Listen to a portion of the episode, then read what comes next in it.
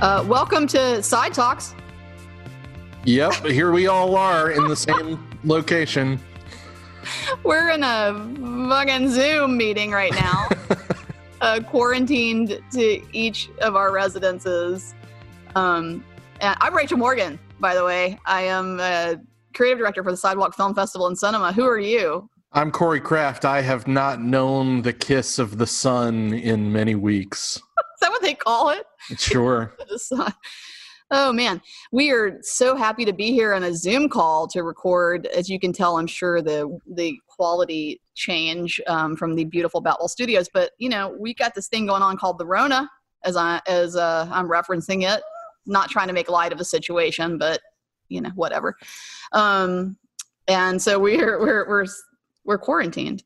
Welcome We to Side have- Talks. we all have animals uh, in our immediate vicinity. They will make noise. Um, sorry in advance, I guess, if you don't like hearing animals. Um, but why are you listening to this podcast if that's the case? So, Wait, you can you you. There's no way you like Side Talks if you don't like the sound of animals.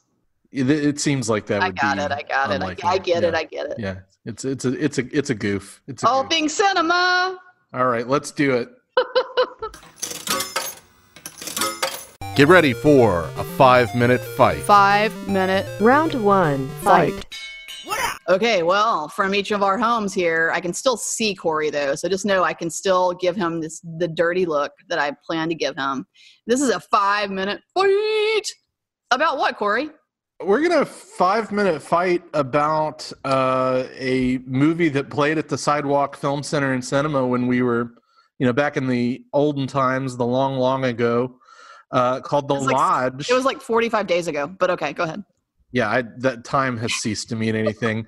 Uh, the Lodge, um, a, a new horror movie from the directors of Good Night, Mommy, which is a movie that we both like. Uh, Sidewalk did a special screening of that back uh, in the actual long, long ago. You're wasting time right now. Sam, have you started the clock? Sam's here with us, by the way. I did not start it.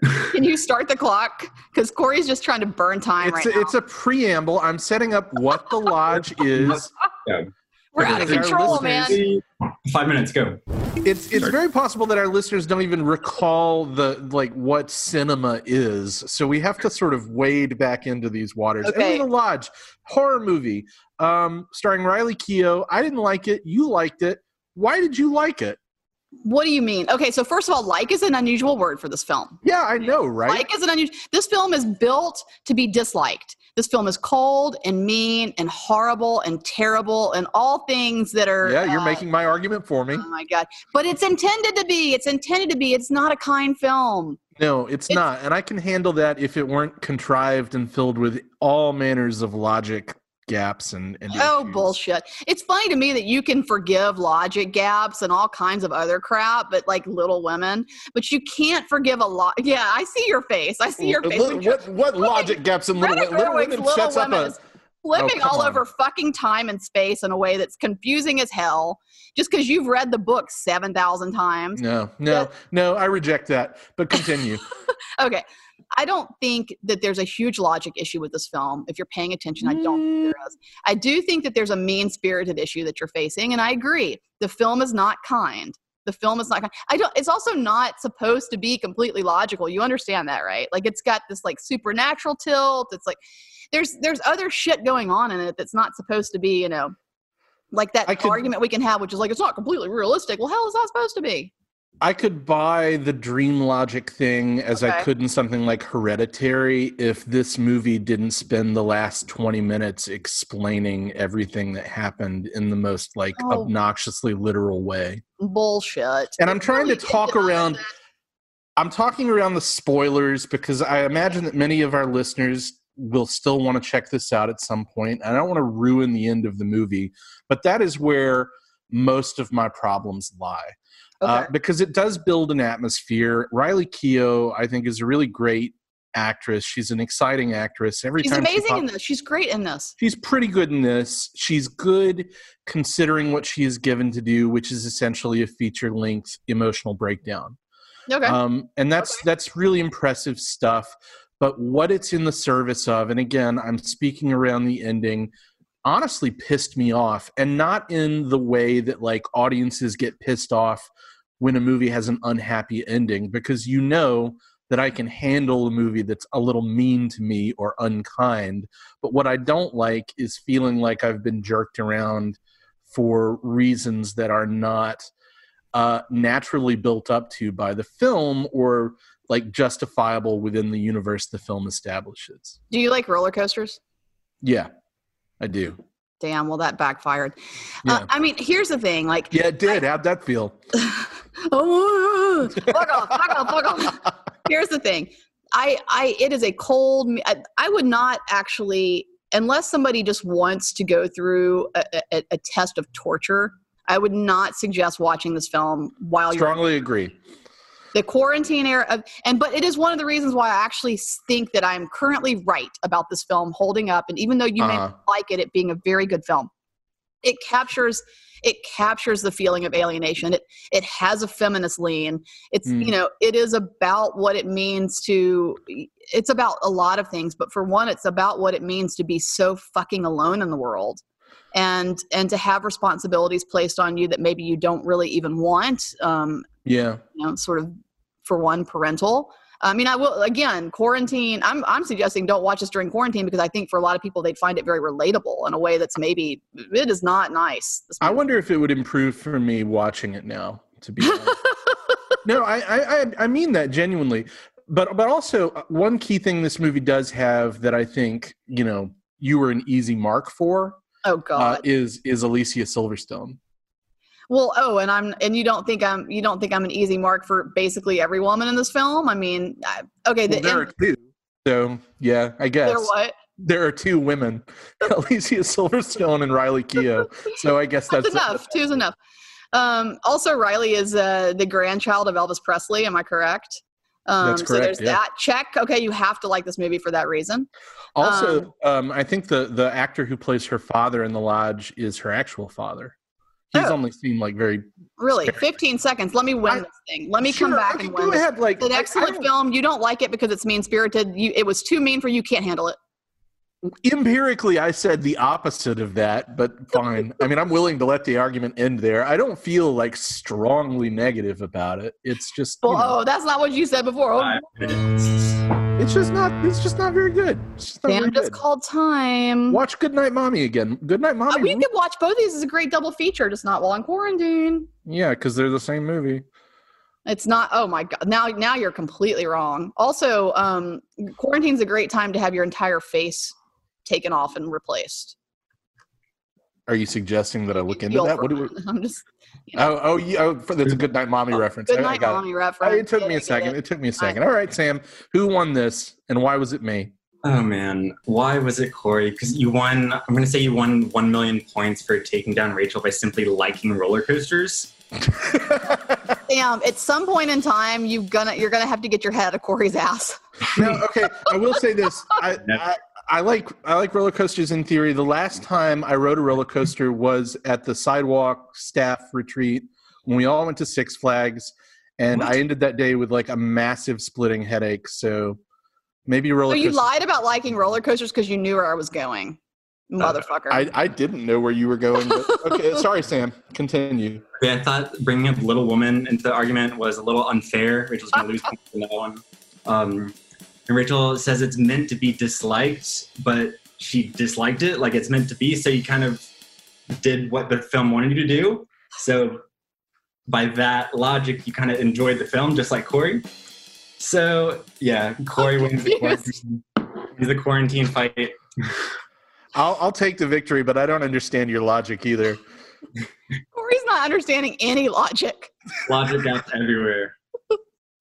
Oh, that was a five minute fight. And guess who won again? Oh my God. Somebody send a fucking email, please. What is it? What is our damn email address? Podcast at sidewalkfest.com. Podcast at sidewalkfest.com and say, Dear Sam, please quit voting for Corey every fucking time. Sincerely, Rylo. Six years later.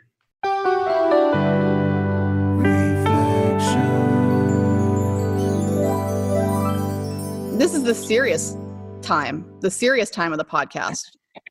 where we have wind chimes. It's so serious that we have wind chimes, and it's also so serious that I, if everybody could see what I could see right now, it's going to be very hard to reflect because our Zoom feed is off the chain. Um, so reflections. So what the hell, you guys? Did uh, did anybody really truly see this coming to this degree?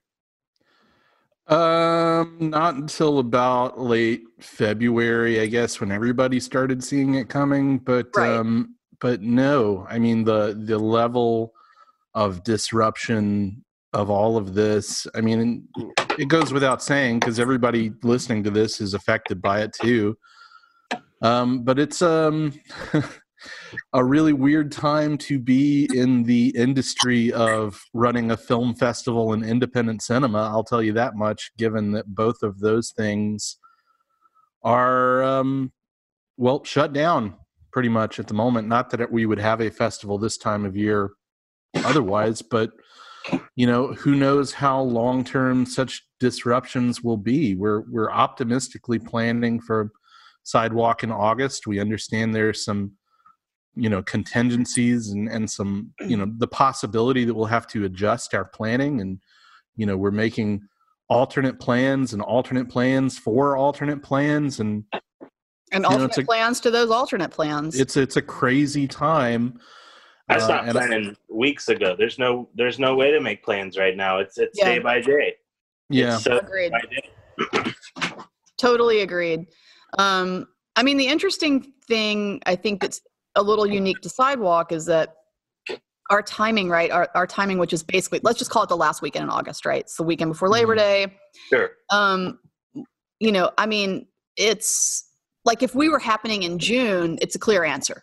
Right. If you're happening in October, it's a clear answer. Like you just, October's probably going to be fine. You wait for that. We are, I think this is so apropos to who we are. We're at that moment of like, that last little bit of, of August is where it's like, you, you don't really want to go ahead and push to what, three weeks later in September? Right? Or you don't want to dogpile with everybody else in October where everybody's postponing to. Um, but there's a chance that we're not I mean, look, there's a chance we're ready in June, to your point, Charlie. Like, there's a chance we're ready then, right? But there's also a chance, like, August isn't exactly what I'd call safe, in other words. Like, we're not landing in a safe spot, but we're also not landing, you know, in, in the target either. As as rapidly as this keeps developing i mean it was yesterday that cinemark uh, one of the larger theater chains in the country announced they're planning to reopen july 1st right Yeah. um, and um, that's an optimistic target but as rapidly as things are changing i mean by the time this episode drops who knows what plans may have been conceived and altered or changed and what things could have been dropped completely i mean there's just the i think the thing that's throwing me is how rapidly you know Mhm. everything keeps evolving um, to such a degree that it seems as charlie just said foolish to make any sorts of plans at all Agreed. Yeah. You're But right. what scares me the most too is like um our our festival is in August, as we have pointed out, and it is April at the date of this recording. And how many people are going to be willing to go out in droves that month, even if we could hold the festival? Those are the thoughts I started having all, all of a sudden. Um, I don't know. They're not good thoughts. That's why I have stopped planning again because every day that I think, oh yeah, yeah, I, I, this is a pretty good forecast for how it could go, it literally changes that day. Like the Right. news about big events being shut down in some major cities. I mean, that's just come out. That just happened. Like you know, on April what 11th, 12th, 13th, whatever day it was. Um, I mean, yeah, no one had any idea that like, first of all, this would happen, but B, there would be such a terrible response to make sure that it didn't get worse. Like it is so terrible. That's really what we're talking about here. Why can't we plan our festival? We don't know who's going to be there to not help us properly like they've been there to not help us over the last month. I mean, it's been it's the worst thing I've seen ever in my life uh, politically. dude it's the worst thing my parents have seen in their lifetime and my and my you know my father was like i mean they lived through vietnam right? Right. they lived through the civil rights movement i mean this is the worst thing that they've ever seen in their lives i mean my my father is you know old enough that as a very young man you know he lived through polio and had friends Right. had i mean this is the worst thing ever i mean this is not a political podcast and i you know i i tend i try not to get political other than anarchy Sorry, I took Um, it there. I'm sorry. I but took it no but i mean but you're right like this is a shit show from hell. Mm-hmm. Mm-hmm. and i Mhm. don't know how anybody can deny it and i don't know why we're not rioting in the streets except that we've been told to stay inside. Yeah, the the only reason that sort of hasn't happened because of because of the response to the coronavirus is because of the coronavirus. yeah. maybe. Maybe. But you know i and i mean I, you know it's it's again it's interesting place for the where the festival lands it's interesting that we're a size festival that's not we're not small and we're not huge. We're not freaking south by don't get me wrong but we're not um we're not small either. But we're also like you know like i bought my pass to tribeca. Thank you tribeca. Great good work you know like i'm i'm excited to do that but like we're not tribeca. So i mean the films that they're allowing people through the gate to see we don't that's not how sidewalk functions. You know we don't have a slate of films the same way that people want to premiere at tribeca or want to premiere at south by or sundance. That's not where we land in the food chain um, and so our success at doing something completely online is going to be can't can't be predicted by something like tribeca. Um it, it, and, and then and then the flip side of that coin is the cinema right? Which is like been in the target since day one. I don't know why and I, I- I get frustrated i mean we all get frustrated with everything right now i think but I, I get frustrated with the news media and then i also love the news media like don't get me wrong there's all you know there's all there's all different feelings i have here um you know because there are good journalists right but i mean important and and certainly you know journalism is, is super important but this sort of people going after the theaters at the start of this thing really pisses me off because why how is going to a movie theater any different than you know i mean it wasn't like they were like all the you know clubs are going to shut down like that didn't happen. You know bars and everything else weren't not that i want those to be targeted either do not get me wrong but it was just sort of like at the get-go it was like what's going to happen to the future of cinema? And i've had a lot of conversations about this and i think one of the reasons why people were going you know why people were doing that is because cinemas were already hurting right? We're not going to deny that. Like already Yeah. thank you netflix thank you redbox thank you hulu like already cinemas you know it's a it can be a very it's a it's a it's not an easy business to get into Uh, that's why part of why we're that's part of why we're a nonprofit i mean in addition to our mission but like part of why we're a nonprofit but you know i understand it's partially because the cinemas were already hurting but at the same time you know we there what place do you go to publicly where people don't gather in a small space Right. All right. any place you go publicly. Nobody was like, is this going to kill Walmart? I mean, there's people freaking piled up on each other in the aisles at Walmart, you know? So anyway, I, I get a little frustrated with that because because of the fact that cinemas are already, you know, fighting for every dollar. Why why go after the cinema? Just go. I mean, don't go after anybody first of all, but uh, but also like let's just talk in general about people places where people meet. And and can I can I be a little selfish? Um, I just fucking miss going to the movies. I miss it so bad. I miss everything about it, even the stuff about it that annoys me. I miss being in an empty theater and having one other dude come in and sit directly in front of me, which is something that like a couple months ago would have driven me up the wall, but now I would take it. I just miss everything about it so much. Um, Well, that's because- the good news. That's the good. That's what I mean. That's why I kind of object when you say is that you know it's all bad news. I mean, yes, it's. Yeah, I mean you're right. We're we're in the middle of sh- absolute shit right now. This fucking sucks. But I mean, the good news is maybe just maybe people are recognizing just how important it is to gather around a film and yeah. like how maybe maybe this just exhausts people from their sitting on their ass on watching Netflix. You know what I mean? Like just Mhm. recognize now now it's like we don't have to say imagine a world in which the cinema doesn't exist because you are living in it. Mhm. So, you know, I mean maybe maybe that's the good news. I don't I mean again, I'm not much of a like silver lining kind of person, but that's that's all I can think. I, I will say too, Charlie, like I get really mad when people are like, "Well, it's going to be a year." because like we just don't know. I mean, I also get mad when people are like, "We're going to be open up two weeks from now." Like it's just an unknown, and and and uncertainty is what drives people nuts, and it's what drives me nuts. But I mean, there's also, you know, okay, let me get go down this road, which is that, you know, life is fucking uncertain. So Right. this is this is a, this just put takes a huge giant yellow highlighter and highlights that. But you know, and it's it's an everyday facing, waking up and facing uncertainty. But you know, I mean, don't we do that anyway? We just don't acknowledge. We don't consciously do it, but every single day you wake up, you it's uncertain what could what what's going to happen. the Uh, level at which the people have had to adapt is Yeah. just so so major and Yeah. i mean Sure. like we're we're we're a strange um business to have to try to adapt but but we're doing that and and other people in our industry are doing it too and it's just kind of like yeah i'm with you i don't like people saying like things are never going to be the same again it's like what are you talking about how would you know like If do you have a anybody else says ball? new normal, I'm gonna fucking tear a wall down.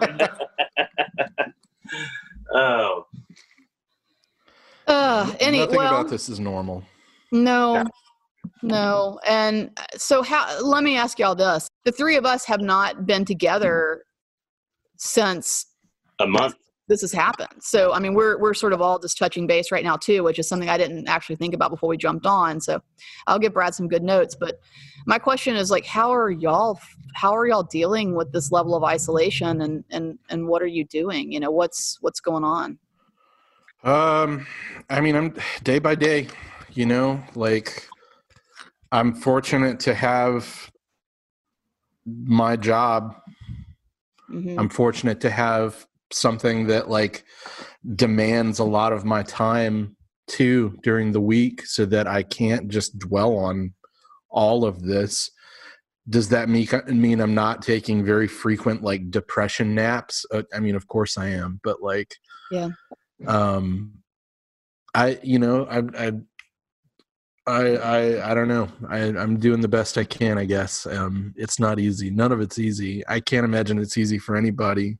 There's some days where i just feel like i'm going stir crazy but then every time i leave i'm terrified. I had to go to the grocery store today for the first time in a couple weeks and you know it ultimately was fine. The procedures they've they've got them down. They have you know the tape making you know taping off six feet of distance and most people are generally taking things seriously.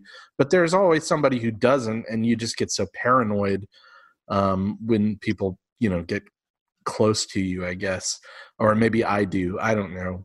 Um, so you know like charlie mentioned a few minutes ago there there's no telling how this is going to affect you know a populace's mental health um, and certainly no telling how it's going to affect them in time for a an august festival. You know what i mean? Like Mm-hmm. there's so many so many things to consider and i know that we're all considering them you know and that's part of the contingency planning but man it's it, i don't i don't envy chloe and jeff and and hickman and everybody who's who's actually having to like put pen to paper on this you know and like figure all this stuff out and make these contingency plans that seems like a fucking terrible job to be honest Yeah.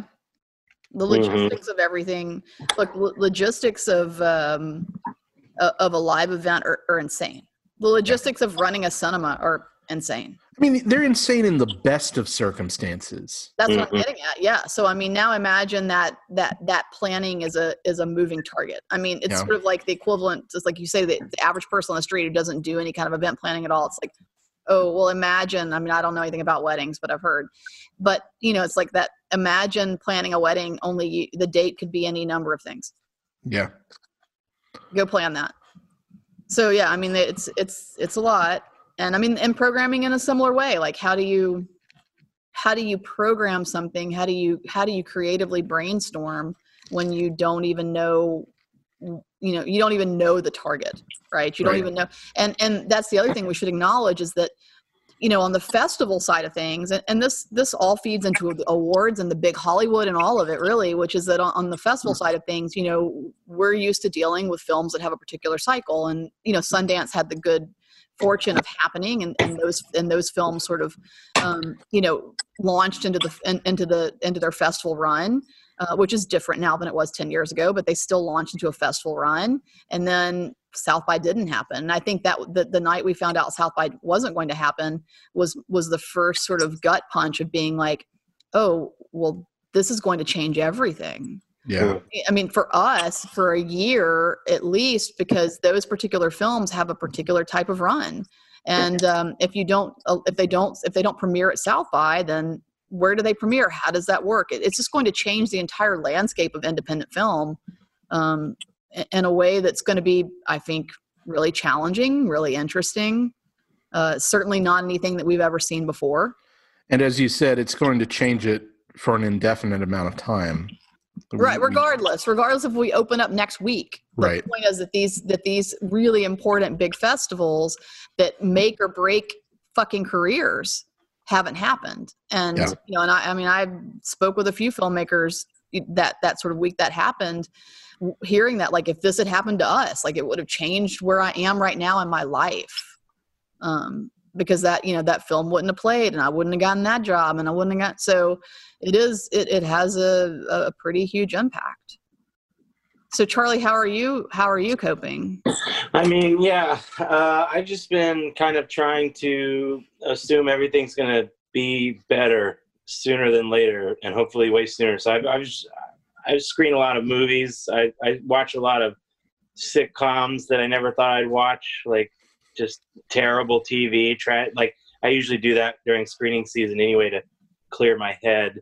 Yeah. Um, put on some bad television, and uh, I don't know. I I've just been trying to assume everything's going to get better. I mean, I was unfortunately uh, basically effectively furloughed for the indefinite future about a month ago. And so, you know, it's great on the one hand, it's screening season. Yeah. Um, but on the other hand, yeah, it's like money's a little tight and yeah. things are just kind of like you know whatever. But um you know i'm i'm as they say uh, old poor not new poor. So um it's cool. I can uh, i can get by. I know how to do that. Right. but but but yeah i mean like i forget what day it is. I wake up too early or too late or go to bed too early or too late. And you know is it is it a weekday? Is this is this saturday? Is it thursday? What day is it? I don't know what's going on is what i'm saying and i need help. When is Here's- the cinema going to open? Right. Here's what's funny about that. In some ways i've been training for the last 14 years for a fucking pandemic. In some ways because this is my summer right my summer Yeah. has always been uh you know binge binge binge on the films that have been submitted and the films that we've requested and watch and watch and watch and and and go down these really really just to be frank fucked up psychological roads of challenging yourself with content of challenging yourself with the amount that a person can endure when it comes to you know trying to be thoughtful and, and attentive when viewing and doing that for you know 14 15 16 hours at a time. And so um you know and and, and isolating because i have a weird thing where this has been very i'm being kind of personal here but this has been something that's been trying on my relationships over the years and that is that i i don't really know how to do my job without really shutting down to the rest of the world and being really emotionally unavailable and being really isolated and being really to myself and you know um, sort of taking the stony road so to speak. I, I mean i'm not i'm not trying to martyr it up here or anything like that. I really don't mean it that way. I, I actually think it's stupid. I think it's a really stupid way to do my job. It's just the only way i'm able to do it. Um, because of the time crunch because of the level of commitment because of the number of submissions because of the fact that we're a skeleton crew and it, at one point it was worse than that and all those things. So you know i'm in some ways i i, it, I, I mean that sort of experience has been my summer for 14 years is that sort of like is it tuesday? Is it thursday? What does it matter? I'm having a personal crisis. I'm having a you know psychological meltdown and i you know and i'm here by myself and if anybody tries to talk to me i'm gonna fucking rip their face off. I mean it's all yeah. I mean you know uh so it hasn't felt that part of it hasn't felt terribly different. But what I've realized is that knowing that there's a deadline and knowing that there's an ending to it is all the difference in the world. Yeah. So Mhm. that's that's the difference, right? Is that the, the uncertainty and the unknown. like I'm doing that, but without any without the without knowing that you know, well, it'll be it's going to be better at this date because it has to be. It will be over on this date because it has to be. That doesn't Right. exist. Yeah, that deadline is helpful. Most of the time, I don't like a deadline, but yeah, in this case, it's the difference between sanity and absolute, utter, hellish insanity in our brains. Yeah, and and one of the things that's interesting too is that, um, you know, I the same exact thing that I've used before that sort of helps me to get through. I've been doing a lot of now, which is walking. Um, I just, I just that's the thing that's helped me the most is just put on headphones and go for a walk. And normally that's something I do for like thirty or forty five minutes a day, but lately it's been like at least an hour and I just walk. And then the other thing is, I've never in my life enjoyed, other than when I was 16 years old, I have never in my life enjoyed driving a car like I have now. Mm. Like I've just been going out to my parents' place and standing on their stairs and waving at them just to say hello, and make sure they're okay. And they live Yeah. out in the suburbs. And so it's a, you know, good 25, 30 minute drive. So that's an hour round trip almost. And so, I mean, just that drive has been everything to me. I mean, just loud music, windows down, and just, I don't know, there's, I, I think it's just so psychologically something about movement because we feel so stagnant that Yeah. moving in some particular way is just working on my brain in the best possible way. I have not done a lot of that Yeah. myself. I've taken walks, but I don't. I haven't been driving. I sit outside and sunbathe for about an hour every day. Um, it's pretty nice. Um, Is that I helping? Yeah, I mean, I have to sit in the sun for like about an hour or two before, or or I feel like just a little different. Like I don't know, and I haven't wanted to get out of my house, and I went to the grocery store once so far. Um, I'm still feel like I'm like, well, let's see if I'm gonna get sick just Yeah. from going to the store once with a bandit mask and everything I had on. Um, but like, yeah, I mean, so so yeah, like sunlight's good, movement is totally good. Driving in the car, listening to music is like lifeblood for me. So I totally feel that. Like I have to do that. That is the one thing I have done, like no particular destination. But now that you're not supposed to go outside, I'm afraid I'm gonna get pulled over for no apparent reason. I'm just driving around listening to music. I'm gonna get pulled over. What's going on? Like it's crazy town. It is. So I just try to stay out of trouble about all that. It is crazy town. Well, we Sorry, I wish I had a better conclusive uh, piece of information about it, but I don't. we have all the answers here. We know um, exactly when everything's going to end. We know when things are going to get better. We know that they are going to get better. Uh, we're just gonna, um, yeah, we're gonna auction off that information at a later date. You can. The only way you can uh, find out is to buy a sidewalk VIP pass. When you buy your sidewalk VIP pass, I am going to hand you an envelope through the computer screen that will you will open it up and the date of when this will be over is on it. you can jump directly into that date into the computer. The new- This is the new normal. Reflections.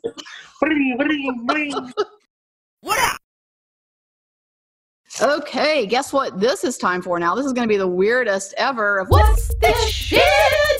See how I came at you anyway? Corey was Yeah, you did. down. he was on Zoom looking down, and so I took the opportunity to hit him with what's this shit. I I was startled. So I have some news. Okay. The Gold's Gym has closed every location in Alabama. Hmm. Like Why is, is something going on?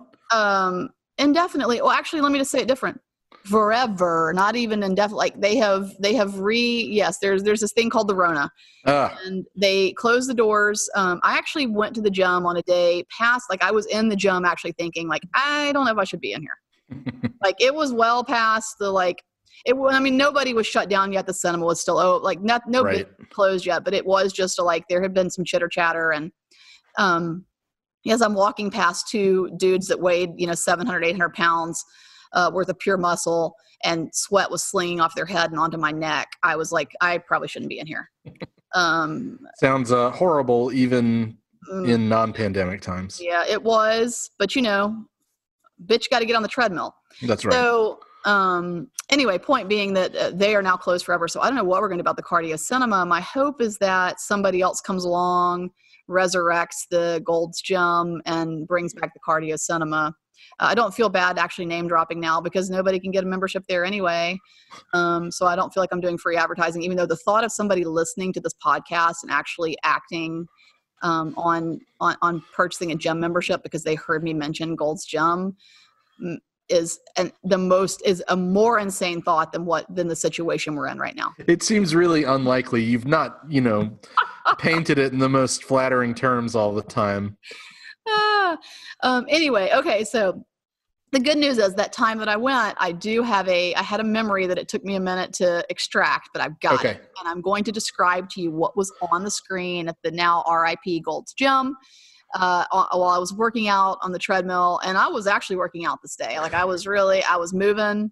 I was I, what you might actually call jogging um, for uh, for 30 seconds here and there, and the rest of the time I was mall walking. Sure, sure. What was on the screen was the one and only uh, Mr. Matthew McConaughey. Okay. And um, he's sitting in the back of a car, and there's a handsome gentleman driving him. And uh, and then what I'm going to put in quotes a motorcycle gang approaches the car. That's the Red Devil. I'm so sorry. There's somebody walking by. Well, She knows the answer to this film. Do you? I think I do. Okay. Um, I don't have much more for you. So if you want to go ahead and throw a guess my way. I think it's the Lincoln Lawyer. Okay, that sounds Um, correct. We'll need to check that, but maybe. I don't know. It's based on a series of books by I think Michael Connelly. He's a lawyer who works out of a Lincoln. Uh, that's the car, by the way. So that's Um, where we get the title. Okay, that is where we get the title. again. I didn't realize it was because he's a attorney in the in the backseat of a Lincoln. Yeah, yeah. He and and I, I forget like what his, you know, he he's got some sort of deal. Like he, I, I forget what his deal is in that movie. Um, but that's actually a pretty solid little, you know, courtroom drama with a pretty good cast, as I recall. And it it, it came like right at the beginning of like his comeback a few years ago that culminated in him winning an Oscar and being in everything. Um, it was a little movie. Not many people saw it, but but I saw it. I thought it was pretty good. So um, as I as I remember anyway. So if that is what you're talking about, maybe people could do worse than to check out the Lincoln Lawyer. Okay. Or well, there you go. know. And I, we're going to have to rework how we do what's the shit because there's no way I'm letting go of what's the shit. Um, for one, because I mean, think about it. You just told us the name of a film based on we think it's probably correct, based on Matthew McConaughey and a motorcycle gang in quotes. So, Yeah. um, what's this shit? That's it. And now we'd like to welcome Charlie Brown Sanders III to the studio for his segment Film History Minute with Charlie Brown. Today I'm going to talk about one of my favorite movies. Made on a budget of $7 million, it was called the worst movie of 1985 by film critic Gene Siskel, but is now considered a cult classic. And it would have never happened without Gilbert Gottfried. It is, of course, Pee Wee's Big Adventure. In 1977, aspiring actor Paul Reubens was performing with his improv group, The Groundlings, when he was given the suggestion to impersonate a character one might see in a comedy club. Reubens decided to play a guy that everyone knew would never make it as a comic because in real life he wasn't good at telling jokes. Then and there, from the recesses of Reubens' brain, a character emerged, complete with an insulting comeback. I know you are, but what am I? And what a distinctive laugh. Ha ha! Followed by a low ha ha ha. Reubens and his writing partner, soon to be SNL comedy legend Phil Hartman, worked together to develop the character, who was given the name Pee Wee Herman. It sounded like a name they thought that parents would give a child they didn't really care about. In 1979, Pee Wee Herman, fully formed with silly voice, plaid suit, red bow tie, and doll like makeup, made his showbiz debut as a contestant on The Dating Game, the first of three appearances. During this same time, Paul Reubens had auditioned for the cast of Saturday Night Live, making it all the way to final round where it came down to him or Gilbert Gottfried. When Gottfried, who was a close friend of the show's producer, got the part, Reubens was crushed, thinking his career was over. He decided to focus all his energy into making his alter ego a success. Paul Reubens was no more. Now he was Pee Wee Herman. In 1980, Pee Wee was cast in a Cheech and Chong movie, and with $3,000 borrowed from Paul Reubens' parents and the donated time of nearly 60 people, including the Groundlings cast, he launched the Pee Wee Herman Show, with a midnight show for adults and a matinee for kids.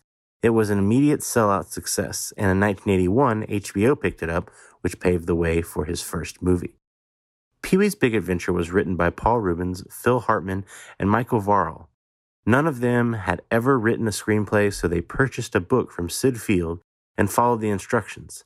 The 90 minute movie is 90 pages long, and each of its three acts is exactly 30 minutes long. The original idea for the movie was a remake of Pollyanna, a Disney movie from 1960 in which a cheerful orphan changes the outlook of a depressed town. While working on the screenplay, Reubens was given a 1940 Schwinn bicycle to use to get around the Warner Brothers lot. He loved writing it so much that Pollyanna was scrapped for a parody of the 1948 Italian classic Bicycle Thieves, considered one of the greatest movies ever made. Reubens had given the studio a long list of directors he wanted to work with. When they rejected his choices, he refused to proceed. During the stalemate, he saw a short film featuring his friend Shelley Duvall, who told him that the film's director Tim Burton would be a perfect match for Pee Wee. It was the biggest piece of luck that I could have had, Reubens later said, because Burton's quirky trademark style brought Pee Wee's world to life in a way no one else could have. Not only was this the first big movie for Reubens and Burton, it was also composer Danny Elfman's big break. Elfman had never scored a film, but Burton and Reubens knew of his work with Oingo Boingo. After meeting with them to chat about the project, Elfman went home and recorded a demo of a tune on a cassette and sent it in. That piece of music became the main title of the movie, and to Elfman's amazement, landed him the job. The film is filled with many memorable scenes, including the ranked number five on IFC's list of scariest moments in non horror movies, The Tale of Large Marge. Character actress Alice Nunn was directed to perform her entire scene without blinking. However, according to Burton, the scene was almost cut since it required a special effect, and as budgets dictate, those are the first things to go.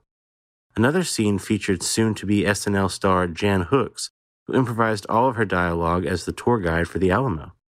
The drive in sequence was filmed at the first drive in theater in California, built in the 1930s. It had served as a set for countless films, including Grease in 1978.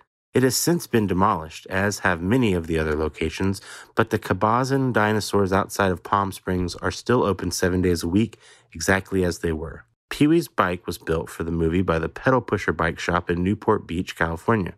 In exchange for providing 12 identical bikes, they were offered $10,000 or screen credit, not the hundred million, trillion, billion dollars that Pee Wee demands from Francis.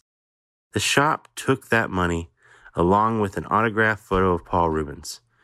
Years later, one of the bikes sold for $36,600 on eBay. After seeing the finished product, the studio wasn't so sure it wanted to put much more behind it. Finding it all a bit bizarre, they decided to roll the film out slowly on a regional basis. Ultimately, Pee Wee's Big Adventure would earn more than $40 million, seven times its original budget. Today, on the Hollywood Walk of Fame, there's a star for the film's hero, Pee Wee Herman, but not one for the real star, Paul Reubens.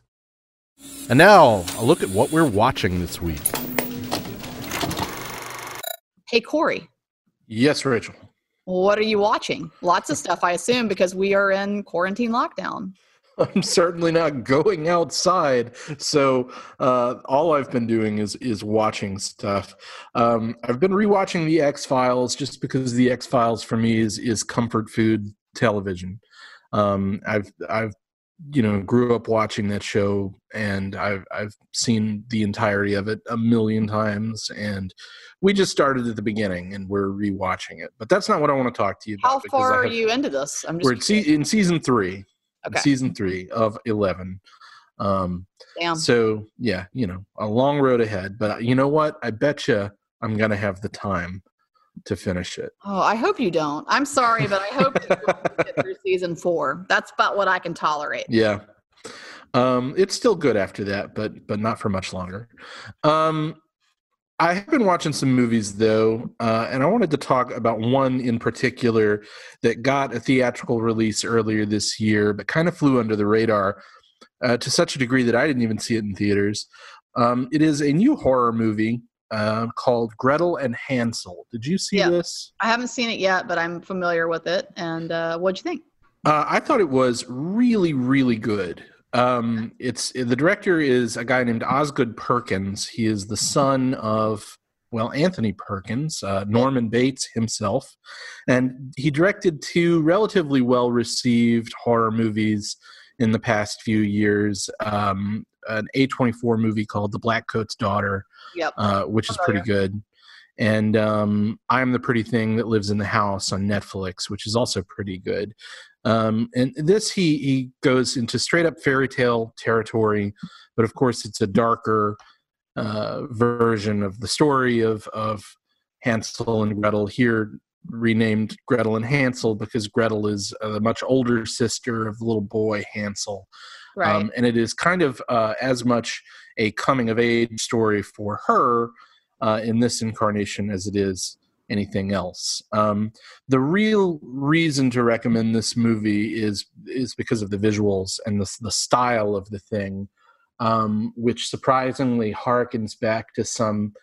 Uh, pretty elevated stuff. I got you know you get notes of like Dario Argento throughout this thing, or or even like Alejandro Jodorowsky. It, it, it's obviously a studio movie, so it's not as over the top as a lot of those filmmakers' Right. movies might be right. and it has a pretty obvious studio mandated voiceover added like like blade runner style so that you know i guess audiences don't get too antsy when things are quiet Right. so the voiceover is kind of a bummer but otherwise uh, the style of this thing was enough to just hold me completely enthralled uh, so I, i'd say it's one of the better horror movies of the year uh, for that reason alone you know it's not quite up to the level of like the invisible man So Um, good. Great. which is yeah which is a great great great movie um but but uh, right below that i would say and, and uh, very different so if you're in the mood for you know something really stylized and and patient and creepy i do recommend it Cool. Well, what I'm watching, I'm actually going to hit three things. I'm, I'm watching a good bit too. Um, I have found myself resorting a bit to um, to doing some things that are like I've just got to put my mind into into, into nowhere land, yeah um, and that's you know that's I, I can help. I mean, I do think that that's one of the things like people are are really realizing is that boy, films are sure are, films and media sure are a great way to get your mind off of something, and that that Yeah. it can really psychologically be helpful. Um, and so I'm going to hit three things. I'm going to hit them really quickly. Uh, two of which I am not proud of. The third of which I'm only halfway proud of. So get ready. okay And I'm not proud of them for very different reasons. Manhattan, all right uh, Marie Antoinette, oh yeah and the episodic. Can you believe it? Because I don't normally do this, but I Uh-huh. burned through the I burned through the episodic High Fidelity, which is on Hulu. oh interesting i i've heard mixed things about that So here, so let me start here. Okay, first and foremost, Marie Antoinette. Oh man, how does one love and hate a film at the same time? I've experienced this. I've experienced this because I've seen Mar- Marie Antoinette. I there Yeah. are so many things about it, and I was in. I was in. I was like, I don't want to say I was on board for what was happening, but I was in in terms of like, I'm going to see this film all the way through. I'm not abandoning ship, even though ooh, that was hard to watch, and oh, I'm not a big fan of the sort of contemporary music, you know, back in the you know place in a period piece. So, but I I was on board. The food in this thing is worth watching it for. The food is amazing. And I mean, I know that there's Tumblr sites dedicated to that, so I'm not, you know, I'm not telling people something that they probably don't know, but damn, that was worth it. Uh, so I love hated this film sort of equally. There's great things about it and there's terrible things about it, and it's cheesy at times, but then I'm kind of like that. Uh, and it's certainly a, a visual, colorful explosion of nonsense that I uh, I think it's worth I think it's worth having seen it and moving on. Uh, Yeah. Okay, so I hit that pretty quickly, and then there's Manhattan.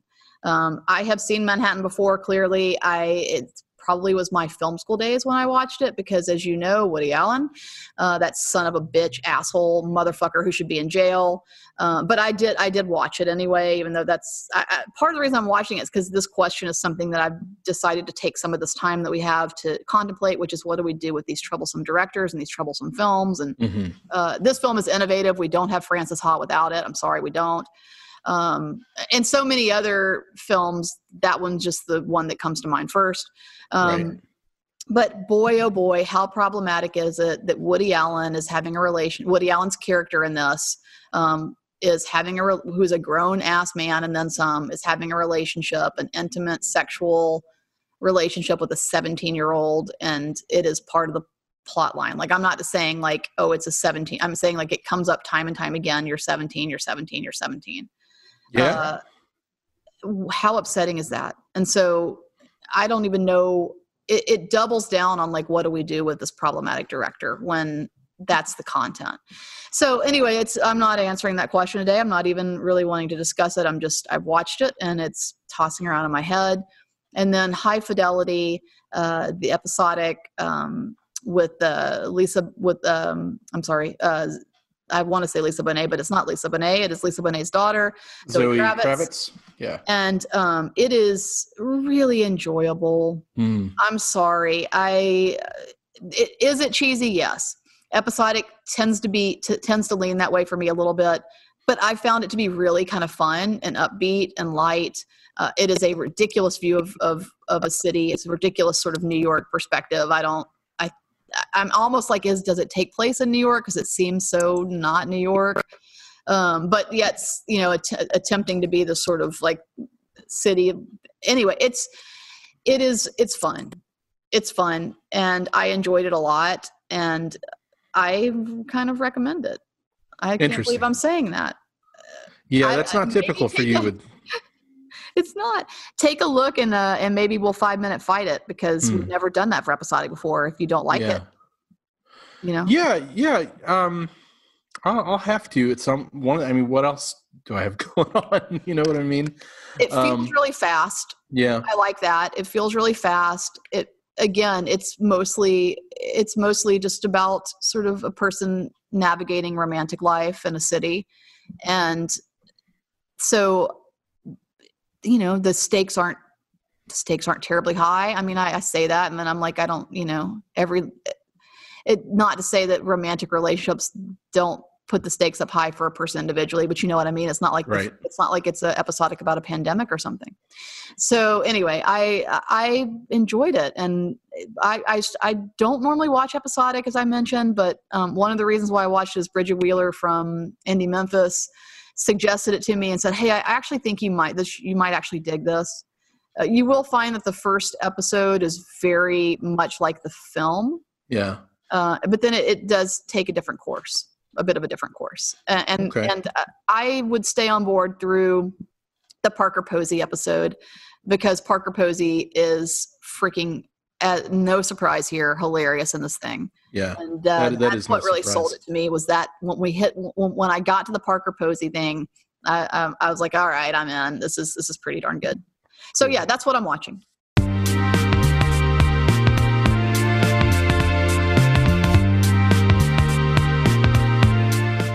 So thank you so much for listening to the quarantine edition of Side Talks. Uh, you've made it this far. We appreciate that. Uh, even with nothing else to do, we appreciate that. Uh, It might I- be the know- first quarantine edition of many to come. Oh yeah, it might be. And you know, I say people always say, "Is like got nothing else to do," and I mean, you just said it, and I. But like ultimately, like I have so much shit to do. Like I'm so Yeah. busy. I really am. Yeah. And I mean, you're teaching how many classes, and I'm teaching how many classes through this computer screen. Yeah. Everything through. Zoom. Yeah, exactly. Let me not belittle what you might be doing, but you've listened this far. We appreciate it. We're your own personal Emilio Estevez and Rob Lowe. Brat packing it up a little bit there. Do you like that? Okay. Yeah, I do.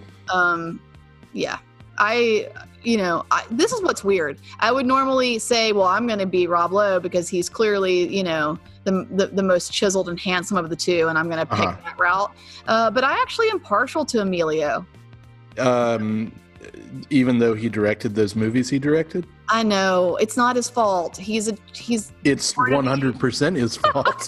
he was born in the 80s. He never left. He can't help it. okay. I have so many good Emilio Estevez stories, if you can believe it. Okay, so anyway, we're your own personal Rob Lowe and Emilio Estevez. Thank you so much to the great folks at Batwell Studios who are seeing us through this. What amazing people. And I know that part Yeah. of what people have been doing is thinking about starting their own podcast. We highly recommend that you uh, go to Batwell Studios. They will work with you even from home. Um, so check them out. Thank them. And um, I, I'm thanks to our original music from Splash 96. We love you. And uh, what Check else? us out social media and Sidewalk um, at Sidewalk uh, Film because Sidewalk, as I mentioned earlier in the episode, um, we're in the middle of a membership drive to help support uh, the cinema. Uh, and and just check us out because we're doing fun stuff even in isolation. Um, uh, you know, doing things like uh, filmmaker Q and A's with some of the filmmakers of some of the films that we're renting through the Virtual Cinema Initiative. Um, we just had a quarantine scramble that I thought went pretty well. Uh, so follow us on social media if you are inclined and want to get involved. Uh, we really, of course, value your support, um, not only now but always. But in particular, we we certainly could use it now. So if you're listening to this, thank you uh, for being involved with Sidewalk, even in that way. We hope that you will continue your involvement um, and maybe consider getting a membership to the cinema as well. And of course, when we reopen, whenever that is, come join us because I imagine we're all going to get rip roaringly drunk and watch some fun movies. It's going to be a party. Yeah. Um, also, we've been posting some kind of fun, maybe fun isn't the right word. We've been posting some interesting stuff, frame grabs from films with quotes that are appropriate to the current era. So just following us on social media can help you get through your day, I think. So anyway, I think so too. bye. Bye. Batwell Studios podcast division. Your words, our expertise.